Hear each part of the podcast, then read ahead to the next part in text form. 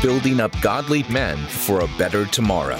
This is On the Edge with Ken Harrison, where we inspire men of integrity to put faith into action together. Just before we get into today's episode, we'd like to invite you to subscribe to our weekly devotional group just text the two words Promise Keepers to 31996. Every week, you'll receive a challenging devotional that will inspire you to put your faith into action in the real world.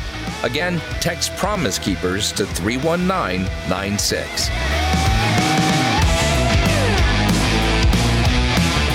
Today we're talking to Dr. A.R. Bernard, uh, board member of Promise Keepers, one of the great conservative Christian leaders of the church today, powerful voice in the city of New York.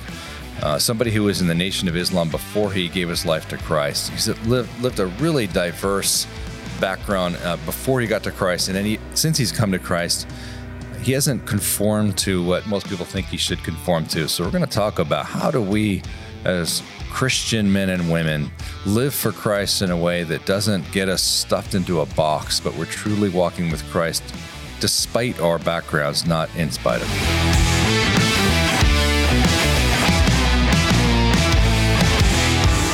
So, A.R. Bernard, you're on the board of Promise Keepers. You gave what I have heard from many people as one of the greatest um, addresses on racial reconciliation back in the 90s in the in the stadium days. I've, heard, many people say, "Man, you, you, gotta you gotta listen to the AR address on racial reconciliation," and uh, it's awesome because you're going to be doing it again this year. So at the relaunch of Promise Keepers, you're going to be, I guess, spoiler because we haven't announced speakers yet, but you're going to be speaking on that subject in your own unique way. And uh, I'm I'm excited to see that. I can't wait to see what you're going to say. Me too. Because there's a lot of weight I just put on your shoulders. Yeah, I appreciate that. I remember at the gathering with Promise Keepers on on the mall in Washington. You know, uh, what million, the first million man gathering. The um, only million man, yeah, really. Exactly, exactly. Uh, but uh, I had 12 minutes to uh, heal the world of racial uh, tension. So here we go again. Yeah, I guess it's you, you know I guess it didn't take permanently, AR. No, um, I, I, I have to review my message. You know. let's get into some of that really controversial stuff because you're um, you're somebody whom I greatly look up to. You've got a very interesting background. You were uh, a, a Muslim back in the '70s before you got saved. Um, you come from a, a, a, mixed race, if that's a proper term. You're you're half Central American, half black, and you you grew up in uh, in New York at a time when a lot of racial upheaval was going on. And, and, as a non-Christian, what you ended up doing was throwing your, your hat in with the, the Nation of Islam and, and then got saved. I mean, tell us a little bit about that because I want to set that kind of up as we get into the Georgia voting law, what you think of the George Floyd um, case that's going on, where we need to go in this country, um, especially as Christian men, to, to bring about healing on this racial issue, which to me, it just seems so terribly immature. Uh, yeah, you and I talked about this. Yeah, I, I think what the question you're asking is so important because if there's anything we need in our nation today, it's humility uh, and empathy. And you can't really empathize unless you understand the context and history that surrounds an individual, a group of people, a community, or even a nation uh, as a whole. So I think that's the important question uh, that that we have to ask. You know, what's what's the context? What's the history? Um, you know, Dr. King in his final book, uh, it was entitled "Where Do We Go From Here?" But in the book, he asked three questions. His first question was, "Who are we?" Then, how did we get here? And then, where do we go from here? And that begs a, an exploration of history and context. So, personally, I was born in Panama, and uh, my father was a white Spaniard. My mother, a uh, black woman, descendant of Africans who came uh, to the Caribbean, uh, came to Panama. They were actually brought to the Caribbean uh, through slavery, the slave trade, uh, but you know came to Panama to get work on the Canal Zone. So, um, you know, I had mixed parentage. My father, unfortunately, uh, abandoned me, you know, uh, from my birth. And, um, you know, uh, it was a tough first four years of my life and my mother's life because um, she was left in a lot of despair and hurt and anguish. She uh, was a gold medalist and silver medalist for the Olympics. She ran track. She was uh, had a full scholarship to come to the United States to study at Hel- Helsinki, and um, additionally, you know, she uh, uh, lost it all when she got pregnant with me. You know, being a good uh, uh, in Christian influence woman, you know, abortion was not on the table. So she decided to keep me. And sure enough, you know, she had to be removed from the Olympic team. And um, it was it was public because she was a public figure. So it left her in in a place of deep pain and anguish, and then the rejection by my father. So when I was four years old, um, she put money together. My uncles put money, her uncles put money together, and sent to the United States to make a new start. And we ended up in Bed-Stuy, Brooklyn, and that's where we started. You know, our American journey. So I grew up in Brooklyn, uh, Northeast New York City, uh, in the late '50s and the '60s. So I was part of that '60s uh, revolution or revolutions because every revolution imaginable was taking place yeah, in the 1960s. You know, spiritual, cultural, social, political, racial, you know, civil rights movement, all of that was going on. And growing up without a father, you know, the streets and relationships in the streets, because my mother worked two jobs. I was a latchkey kid.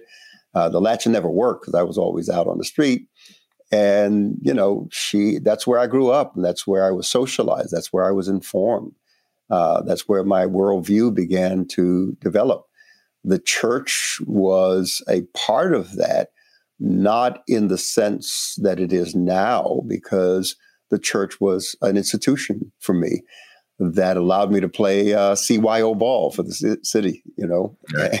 I had to be part of the Methodist Church.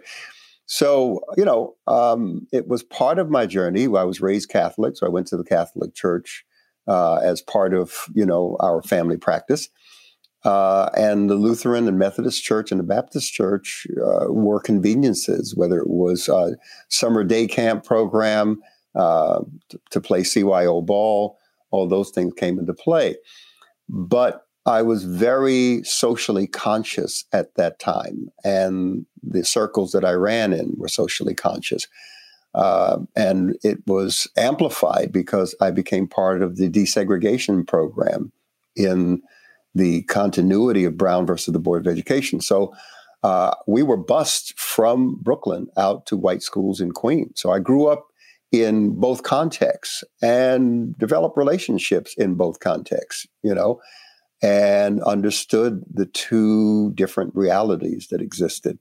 So that was my upbringing. And then you had the influences of icons in our in our neighborhood like Malcolm and Dr. King. And most of us chose Malcolm because we really were too young and immature to appreciate and understand the power of nonviolent action and the power of appealing to the conscience of a nation to effect change you know? So we bought into the philosophy that you know it's only going to take uh, violent action aggressive action and that was summed up in the person of malcolm so the nation of islam provided order discipline strength uh, somewhat of a, a, a, a, pseudo or surrogate father type figure uh, within the nation. And by the time I got to high school, I was I was actively engaged in protests and marches and bringing uh, uh, African American history into our school system because uh, you know you sit in a history class and the majority of the class is relating to the figures in the book and me i felt like an outsider you know because there was no one in the book, you know, that looked like me. So I felt like an observer of American history, not a participant in American history. And I knew because we made sure that we studied history on our own that there we were a part of that history. You know, Black history is American history. So, you know, we protested, you know, some of it turned into rioting, et cetera, but we brought uh, African American studies into our high school. And that was my first taste of activism. And then going into the Nation of Islam for five years, uh, it, it, it was the nation must be understood more so not as a religion, uh, not as the Muslim religion, even though uh, it, it incorporates Islam. Uh, the nation must be understood as a protest movement against the failure of the white Christian church in America to deal with the socioeconomic plight of blacks in this country. So that's how it has to be understood. So you'll you'll you'll understand why it has a little bit of Christianity in it, a little bit of Islam in it, a little Jehovah Witness in it. You know, so it's a mixture of things that was a reaction uh, to that failure. How did you get saved? Wow. You know, look, uh, from an early age, I had this hunger for God. Somehow, intuitively, I, I knew that God, truth, and reality were son- synonymous. So when I found one, I would find the other. And I wrestled with the big questions. I was always a reader. I, I read the encyclopedias for fun. My mother bought me, you know, that was my, you know, I did. So I wasn't playing ball on the court, you know, or, or, or hanging out in the park shooting CeeLo. Uh, I do I have to explain what CeeLo is? no, what is CeeLo? that's that's that's that's rolling the dice, but with three dice back in the back in those days. Oh, okay, so, yeah, yeah. We used to bust um, people for that in L.A. I didn't know yeah, what it was. Yeah, we didn't shoot crap. We we shot CeeLo, but um, you know, I was still a, a reader, and I explored books. Books were my best friends, and I, I read about philosophy and religion. And then when I went into martial arts, it, you know, it introduced me to uh, uh, Eastern religions and Eastern philosophies. So I was searching. I was hungry. I wanted to know, and that continued. And in the in those five years from 1970 to 1975, uh, which January 11th is when I when I gave my life to Christ uh, I was still searching, still looking, still reading, still pursuing, even while I was with the Nation of Islam.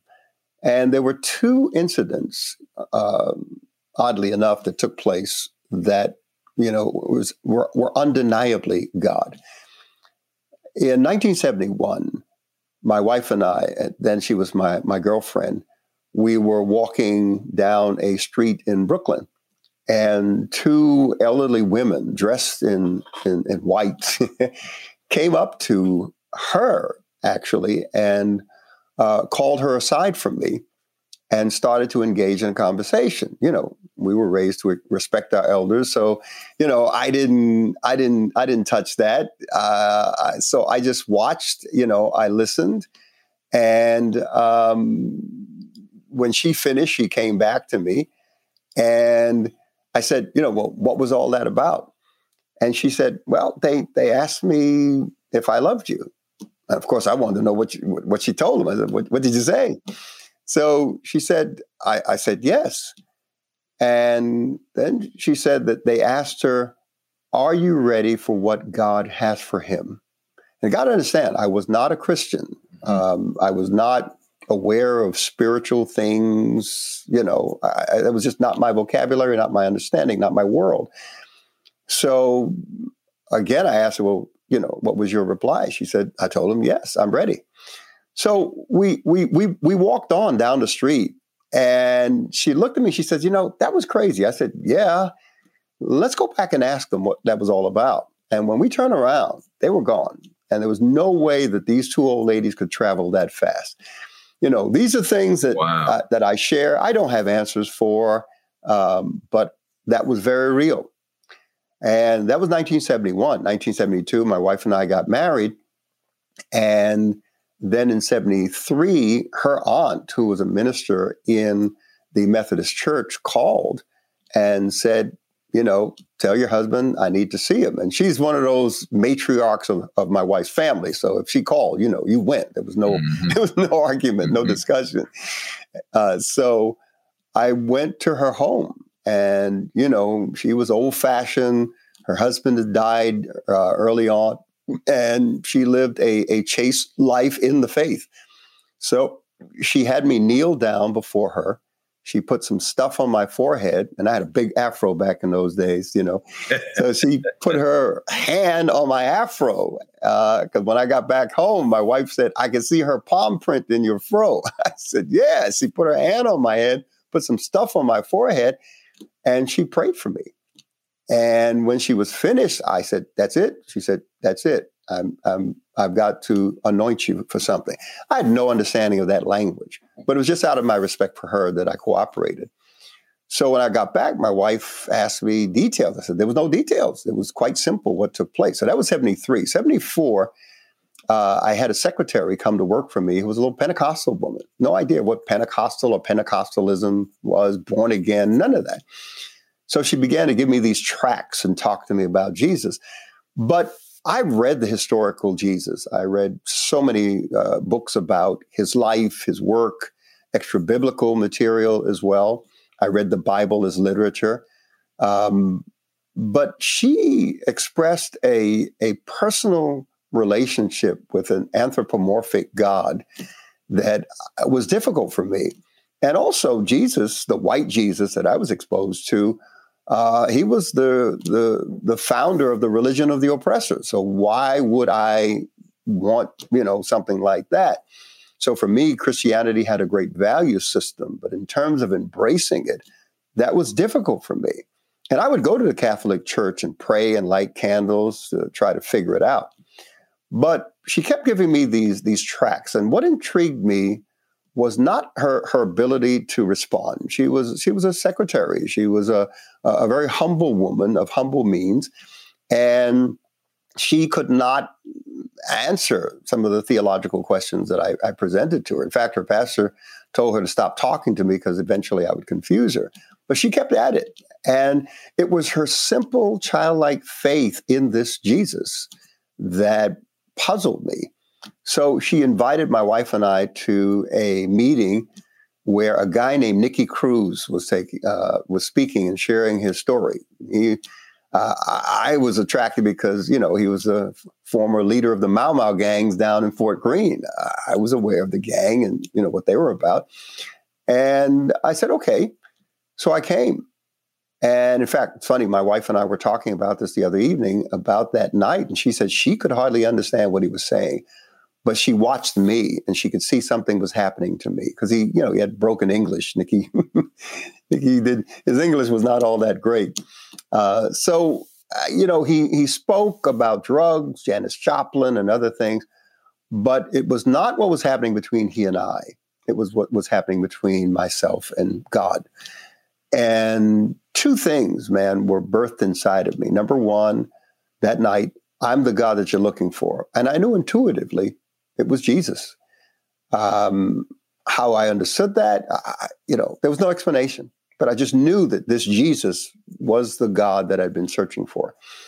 Secondly, I and my word are one, and that statement was important, and I and I and I grew in my understanding of that statement because the images of Jesus to me were not synonymous with my cultural identity. So to say that he and his word were one, it it dissolved all the iconography of Jesus that I'd been exposed to and brought me in touch with the word. And when I read John, which to this day is my favorite passage, John 1 1, where it says, In the beginning was the Word, Word was with God, the Word was God, right up to, and the Word became flesh. That blew me away so I began to interact with Jesus as the Word. The Scripture became my focus of attention. And that night, January 11th, 1975, 8 p.m., Baptist Temple, downtown Brooklyn, I gave my life to Christ. And it began a whole new journey trying to make sense of this because now Christianity had to explain for me the answers to the big questions Who is God? Which was summed up in the person of Jesus. But then, what does it mean to be human? And what does it mean to live in this world? And those are the two questions that really captivated me on the journey ahead. So you were able to give up um, you know, a lifetime at that point of a certain perspective to the point where you thought Jesus led the religion of the oppressor. The Holy Spirit in you was able to wake you up to the truth of who he was, which of course wasn't a white man's God. He was God of all people. And the white man narrative really was a cultural construct, not um, from the Bible. And we still find ourselves 45 years later trying to um, understand what that means in so many ways. And you've been at the forefront of that. I mean, I remember after 9 11, you prayed in, in New York and, and you got a lot of criticism because you shared a stage with a, a Muslim imam. Wasn't that, wasn't that the case? Yeah. Yeah. There's no end yeah. to, to the what we'll criticize each other for. Right? And I think about your journey and how we need to put ourselves into other people's shoes. I used to, when I was a cop in LA, the uh, Nation of Islam Temple was there at, uh, oh gosh, I can't, I think it was 54th and Western. I can't remember exactly now, but um, outside they used to stand there in their bow ties and sell their bean pies and their little newspaper thing, you know. And I would stop and I would uh, talk to the guy about Christ. Here I was in a black and white in uniform. My partner would be like, hey, "Dude, Harrison, really again?" You know, but I'd stop and I'd pay a dollar and I'd get their newspaper, and the newspaper would say that George Bush, you know, the, the elder, was Satan, and that it, you know the LAPD was had these squads where we would drag black men out and murder them. And I I never I didn't know where these squads were. I'd never seen one of these squads before. But you know, I'd read through the paper and I'd engage these guys in conversation because I want to know well, why do you think the way you do? And it was very interesting. Um, so w- with all that, AR. Um, let's jump into kind of the, the current issues of the day and then apply them to the church. But let's talk about the Georgia voting law. I mean, um, it, it seems like there's there's a constant every couple of months. There's another thing that happens where sides are drawn and pitted against each other, and baseball jumps in and then takes out the the minor league or the the, the major league all star game, and they move it to Colorado and it's been pointed out that it's ironic that in the name of racial justice, they pulled out of mostly black Atlanta and went to mostly white Colorado. What are we supposed to think about that? Uh, what, what do you think? Because you have a very unique perspective from many different ways about the Georgia law. Is that something that we should support? Was that a good thing? Was it a bad thing? Because I, I, don't really know.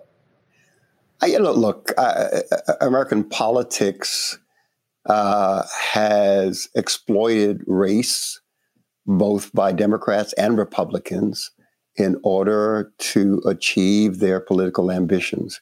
So, what's happening in Georgia is no surprise. Uh, you know, voting rights goes back to Emancipation Proclamation, the and, and the first Civil Rights Act of 19 uh, of 1867, not 1964. You know, um, so disenfranchisement of people groups is part of American history. But I think that it it, it emerged uh, with the Obama uh, election because both Democrats and Republicans agree that it was because of the higher voter turnout that Barack Obama won the first time and the second time. Whether that's fully true, you know, that's still debatable. Yes, we can show that there is uh, there were more people voting. We see that with the most recent election with Donald Trump and, and, and, Joe Biden. So I can I can buy into that high voter turnout. But then they began to examine, okay, where were those higher voter turnouts? And you know, uh, both Democrats and Republicans looked at communities of color because where the claim for voter fraud uh, was placed, all right, was primarily in communities with high populations of African Americans and Detroit, Latinos. Atlanta, Philadelphia. Those were the three cities. Yeah, right? you know, I, so so that's that's a reality, and and I blame both political parties because it's like you know our president, God bless him, and I respect the office. Um, you know, he talked about this new law is going to uh, force uh, uh, vote polling places to close at 5 p.m. That's the law already. That's that's already the law. the law says that polling places close at 5 p.m. and they can be extended to 7 p.m. So this law is not going to bring something new. But, you know, this is a kind of disinformation and misinformation that goes out there to support one side over the other. I think that we have to be careful when of our motivations when we begin to qualify in a, an extreme way who can vote and who can't vote. I think each vote should be legitimate, but we have to be careful when we put undue burden on certain community because that is reminiscent of the poll tax and all of the other things that were put in place when African Americans were emancipated and then allowed to get into the voting process here in the United States. So, you know, there are those who know the history and say, well, wait a minute, what are we doing here? So both political parties will redraw districts and and change lines and you know I, so I, that's why i'm careful. I, I, will tell you i was a republican for many many years. I'm still a conservative. I, I have conservative values. You know i believe in limited government limited taxation. I believe in personal responsibility uh, and and personal development. I believe in free free enterprise that uh, is conscious of the common good. So these are certain values that I still hold, but I, have just gotten so fed up with both parties, you know, and and the use of race by both parties, the exploitation. You know, I will tell you, at the end of the day, for me, Washington D.C. is more racially and political politically divided than the country. I think yes, we the people, we the people are less divided than you know our elected officials are. Mm-hmm. And we're not at each other's throat the way our politicians are. And then you have that exacerbated by media who will present politics as entertainment and and and spin uh, you know uh, politics in, with melodrama at the sacrifice of, of the facts. So, you know, the public is, is, is weary of all of this stuff. And then you have the culture, if I may, uh, a culture of entertainment where we, we want our news as entertainment, we want our politics as entertainment, and we even want our spirituality as entertainment, forcing preachers to become performers now. You know, and entertainment is amusement, it's, it's diversion you know that that that gives you a temporary pause from reality that you still have to go back to uh, and deal with so you know we're in a spiritual and moral crisis in our nation and i think that's why you take promise keepers you know uh, and we're we're a di- very diverse group on that board of directors, and I and I and I'm grateful to be a part of it once again. And, you know, we're on different sides of, of, of different situations. And I think that's healthy. I think a two party system is important to the American system, right? So we have different points of view. I think diversity in a board like Promise Keepers is important as we seek to regain that, that momentum that the 1990s gave us on issues of reconciliation, whether it was spiritual or racial reconciliation. You know, something happened along the way, and here we are. So uh, I have to put blame on both sides, both political parties, the dog whistling on both sides, and we, the people, become the victims of it. You know, and those who don't do their homework, you know, uh, a friend of mine, Dr. Ben Carson, was speaking at, um, you know, a, a particular event, and and he brought up the fact that our electoral system is designed for an educated electorate. And unfortunately, the masses are being informed and educated by entertainment, media, you know, and spin. So, how can they make reasonable choices at the voting booth? A lot of it is driven by emotion or party loyalty, you know. So it's it's it's it's a strange time that we're in. Yeah, it's funny when I asked you to come on the board of Promise Keepers, um, you said, "Are you sure? Are you sure you want that blowback?"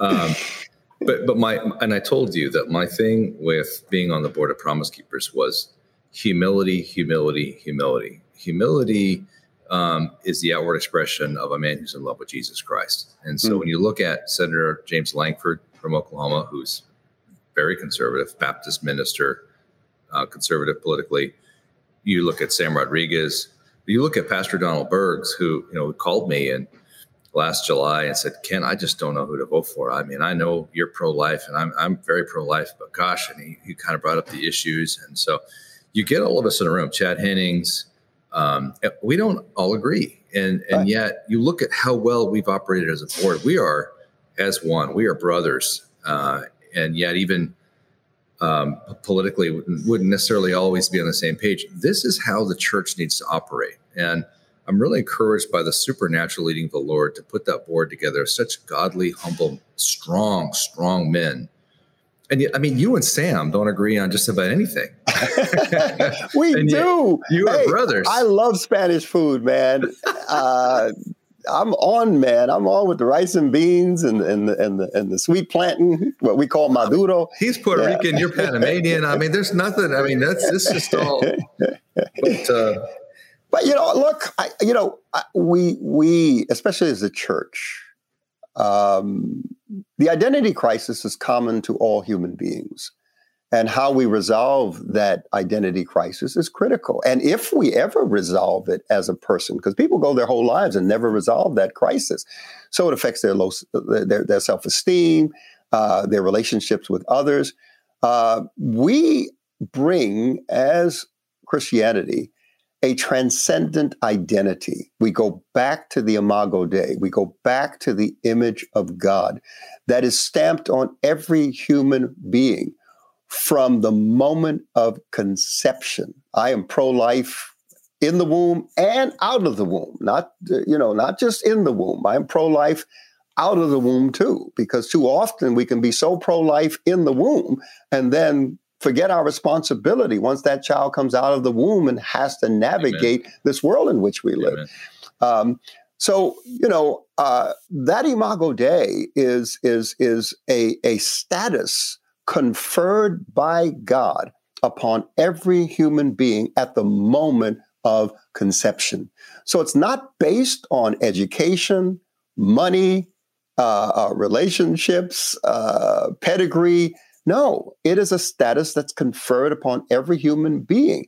And therein lies the life and dignity of the human's person, which should be foundational to how we build our society and how we understand each other and relate to each other. That's why that question, what does it mean to be human, was a critical question to me. Because in our country at one time, blacks were, were not human at all. Then we were three fifths human. And then when we when we were declared human, we weren't treated as human beings. You know, so that is where it begins. And we begin our relationship with a transcendent identity in Christ, especially, but who is the express image of God, right? And we build our relationships around that central understanding of human identity.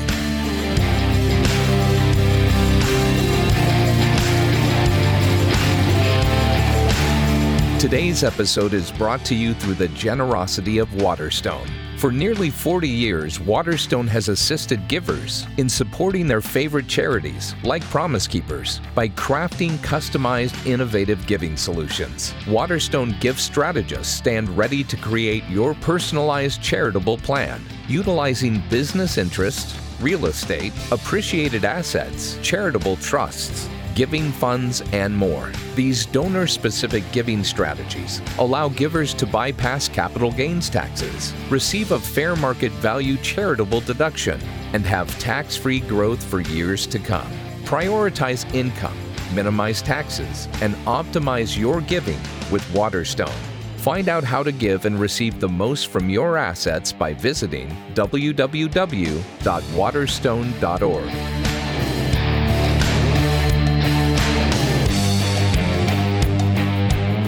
Promise Keepers is back, and we're relaunching the stadium events that brought millions of men to Christ. Join us this July at AT&T Stadium in Dallas, Texas for a men's conference like no other. Strengthen your soul with unforgettable worship led by top Christian artists. Form friendships with brothers in Christ that last a lifetime. And discover new tools and strategies that will empower you to follow Jesus more faithfully. Be sure to get your tickets before they sell out or find a simulcast location near you. And we have a special offer available only in the month of June. Get $20 off your admission ticket by using the promo code OTE20. That's $20 off with the promo code OTE20. Visit www.promisekeepersevent.com for the latest information. We'll see you this summer.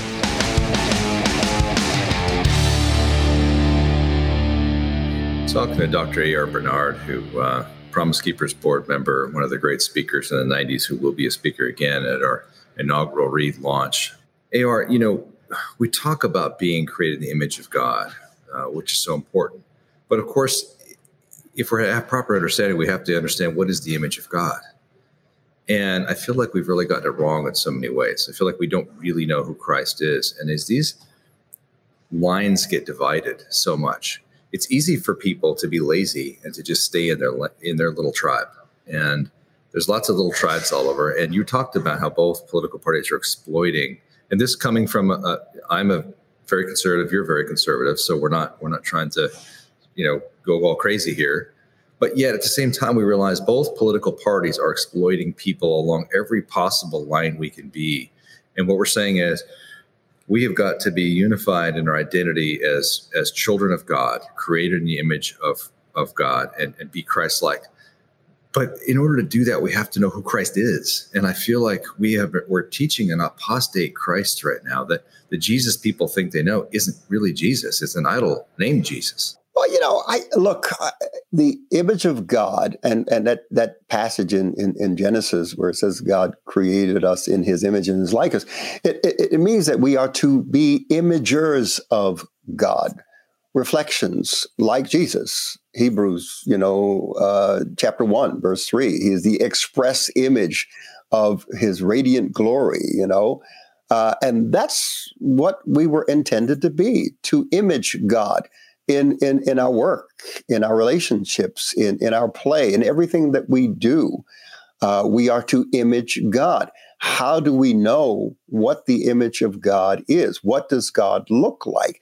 And that's where Jesus says, If you've seen me, you've seen the Father. So now we understand that the statement is simple, but the idea of imaging God is quite complex because when you study the life of Jesus and his interactions with people, those in power, those not in power, those you know uh, with different ideas about life.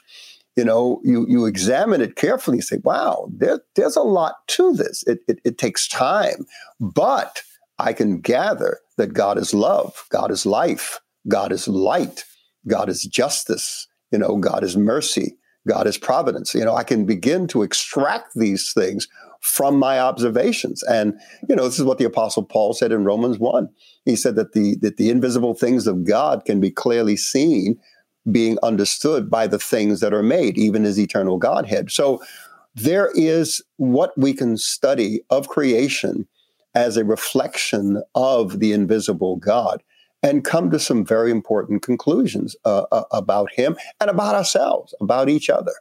You know, it's really important. You said something uh, uh, earlier about when you were talking about your salvation story, about how you had certain preconceived notions, um, and then you had to give those up in order to see Christ as he really was. And I was thinking this morning, you know, I was raised by a grandmother who was this really major health nut before there were health nuts, and and she would walk we, everywhere. She she went everywhere. In her 80s, she would go on 15 mile hikes.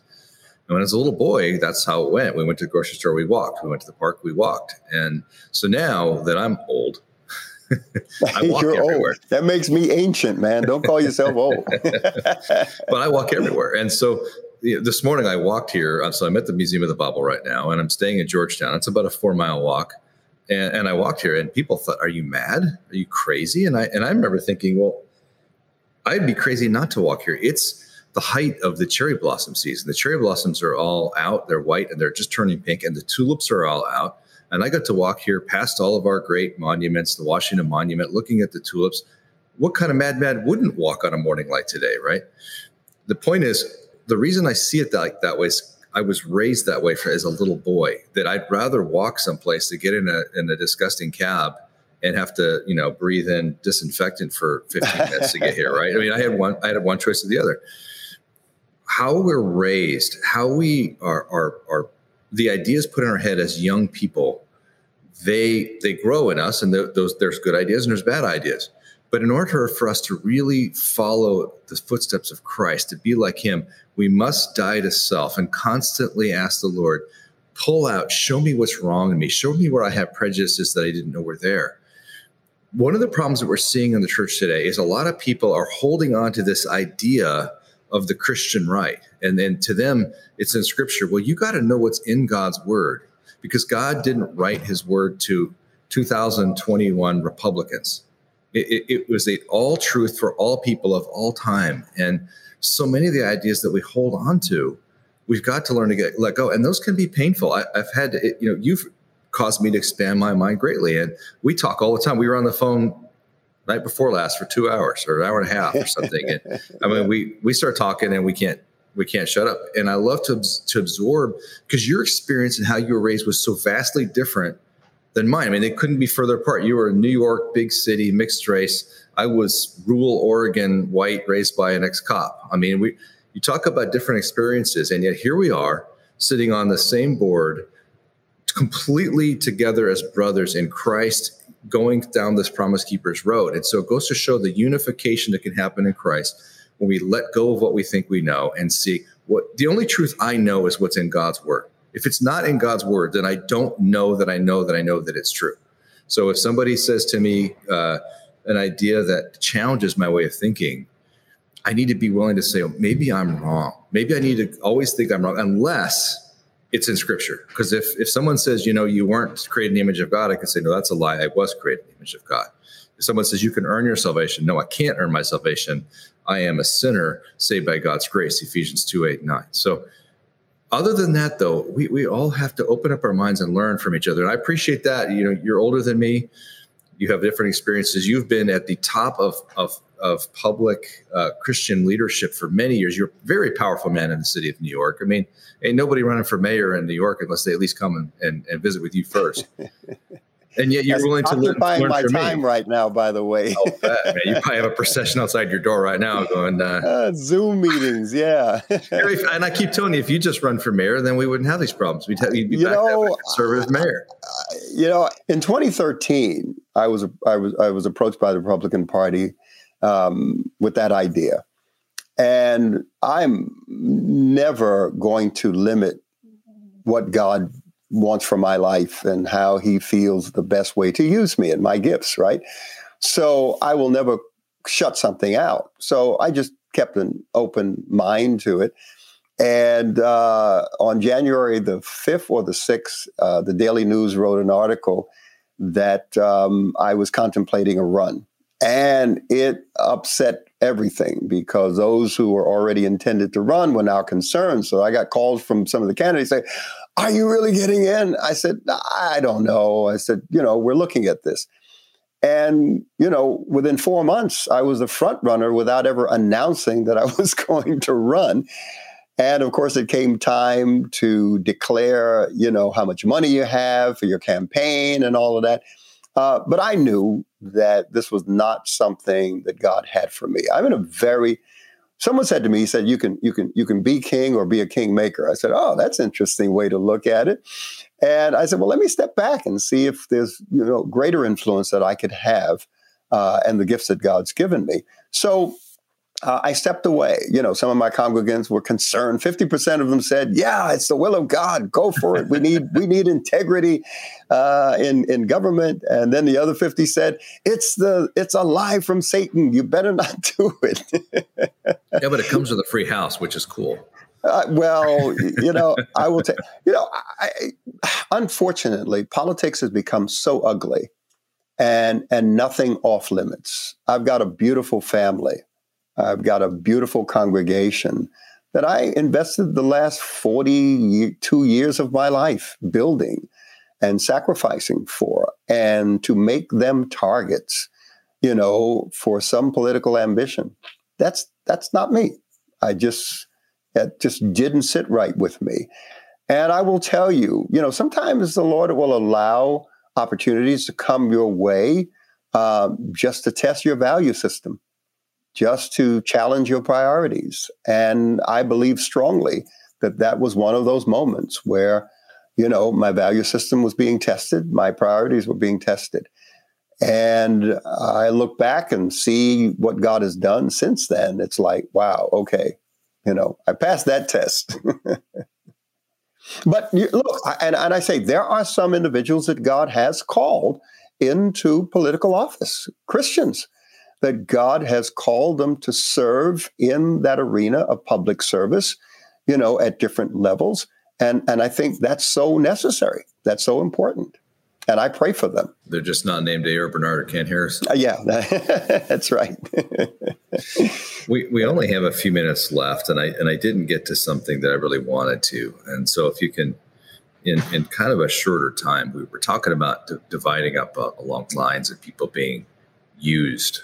It seems to me one of the ways we're being used right now is this COVID crisis. And I see a lot of conservative men refusing to wear masks, you know, uh, being very defiant, and they think that they're standing for freedom or something. And here you are as a guy who very came close to very much dying from COVID, and you had a horrific experience. And as you described it to me, I was like, man, whew, I, I wouldn't want to go through that.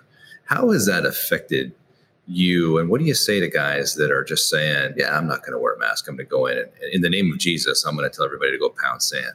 Well, I, I, in the name of Jesus, I think we better be careful when we make God an accomplice to some of the things that we uh, decide to do on our well own. Put. You know, well put. we have to be careful there. Uh, you know, along with the life and dignity of the human person is also another Christian social ethic, and that is the common good. We can debate about what that common good looks like, what policies and legislation and systems and structures should be in place to to to serve the common good. But if we think about the common good, then it takes us out of our selfishness. So there are certain times that you do things not only for yourself, but for the greater good for others. You know, so wearing a mask helps to it. That, on, look, absolutely. You know, uh, disease can be transferred through air, uh, you know, through droplets. We know this. That's not new to us. And wearing a mask does, you know, keep that from spraying out. It's true. So if if it makes my neighbor feel more protected, even though I feel I don't need it, then for the sake of the common good, I'm willing to adjust. I'm willing to participate in that way for the good of my neighbor.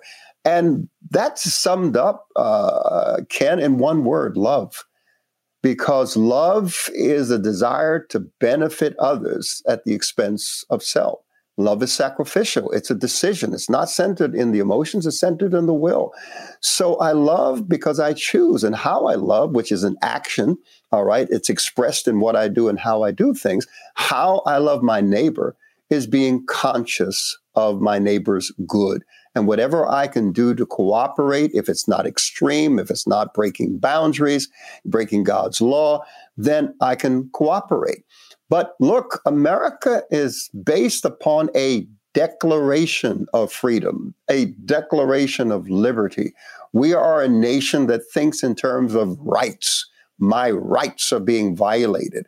You know, and if you know anything about marriage, all right which is the which is the one institution that god has used to describe his relationship with his people that there's sometimes in a marriage and i've been my wife and i'll be married next year for 50 years okay so there are times in a marriage where it doesn't matter who's right it's a matter of the the the, the health of the relationship the overall vision of the relationship and love and there's sometimes when you sacrifice your right for the greater good of the marriage union again and again, you know? So what is true there is, is true in society.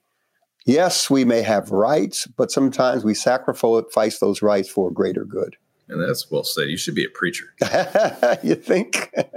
I remember my uncle telling me when I was getting married, he said, Ken, there are going to come times when you're going to have to make a choice. Do I want to be right or do I want to be happy? Yeah, there you go. Better said than the way I said it. hey, AR, I, I, find you to be one of, and not just one of the great wise uh, leaders of the church, but also a great preacher. And where can people go to download your sermons, to to check in on what you're doing, and, and to read what you've been putting out? Wow, you know, we just launched something called ARB TV, and that is loaded with uh, my material. Uh, they even have something called uh, A.R. Bernard Classics, where I'm I'm wearing I'm still wearing my bow tie. Nice.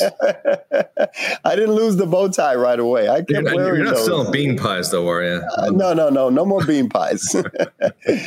but but you, you know that's a whole nother conversation we have to have about economics and and and self reliance and creativity and innovation. You know, which which is so important to American society. Uh, and that's why free enterprise system, when understood, and compassionate capitalism, responsible capitalism, uh, works. You know, um, so I understand where we are and our concerns about socialism, and that's not that's not new. Ever since the New Deal, we've had some very serious concerns since then uh, about the influence of socialistic ideas. Um, you know, we've been a, a two-system economy. Uh, but I think that God created us with certain gift, talents, and abilities, and we have to have room to explore them and then be able to translate them into value in the marketplace. I think that's just so, so important, you know.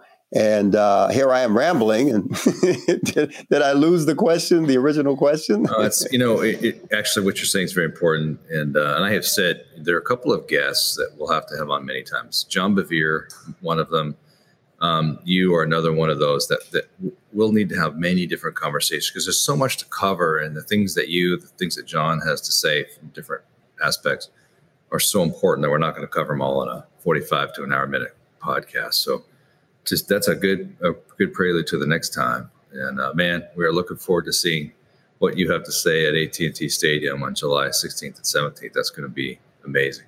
Well, I'm looking forward to being there. And Ken, man, let me encourage you as as uh, the leader of Promise Keepers. Uh, it is a ministry, it's a corporation, but it's a movement. It's a movement that seeks to change the world one man at a time. And when you change the hearts of men, you change the hearts of the family, you change the heart of a society. And that's so, so important. So thank you for what you're doing, man. And and taking the heat too, because you know, this is not popular. yeah men's ministry is not popular. It's, it's difficult, first of all. You know, women's ministry tends to be a lot easier. Men's ministry is difficult, first of all, but it's also not popular in a time where we are trying to uh, redefine identity, uh, especially when it comes to gender. So you're in my prayers, brother. I need to pay. I got to say one thing as we close out. Uh, we got a check yesterday that someone sent me a picture of, and the check was for ten dollars. But on the memo line, they wrote, "Keep going," and it was so impactful to our staff that they sent it out to the whole leadership, and there was something in it just felt like a message from the Lord. So whoever sent, I don't, I don't remember the name, but whoever sent that, ten bucks uh, and a message. You, you have no idea. You think, oh, I'm just some guy living in Oshkosh, Wisconsin, or something. And, uh, it's only 10 bucks. I'll tell you, man, you never know when an encouraging word might really uh, be nourishing to the soul of somebody. And all of our leadership team yesterday just saw that little picture keep going. And it was like, thank you. Yeah, it is special, man. I, I, I experienced the same thing when a woman listening to the radio show that I'm on in another state, and she sends $5. And, you know, it doesn't sound like much, but the heart behind that. And like you, I discern that as God you know, that, that God's divine hand sending me a message personally. It's humbling.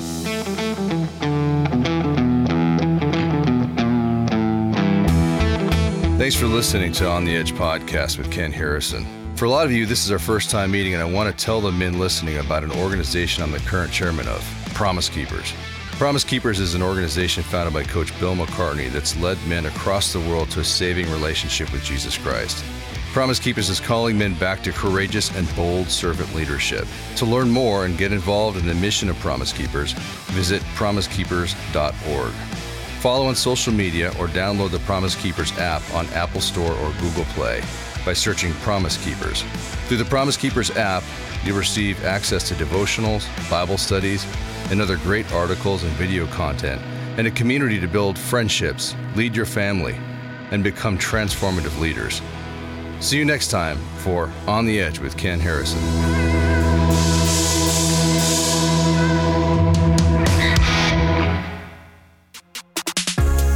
This podcast is part of the Edify Podcast Network.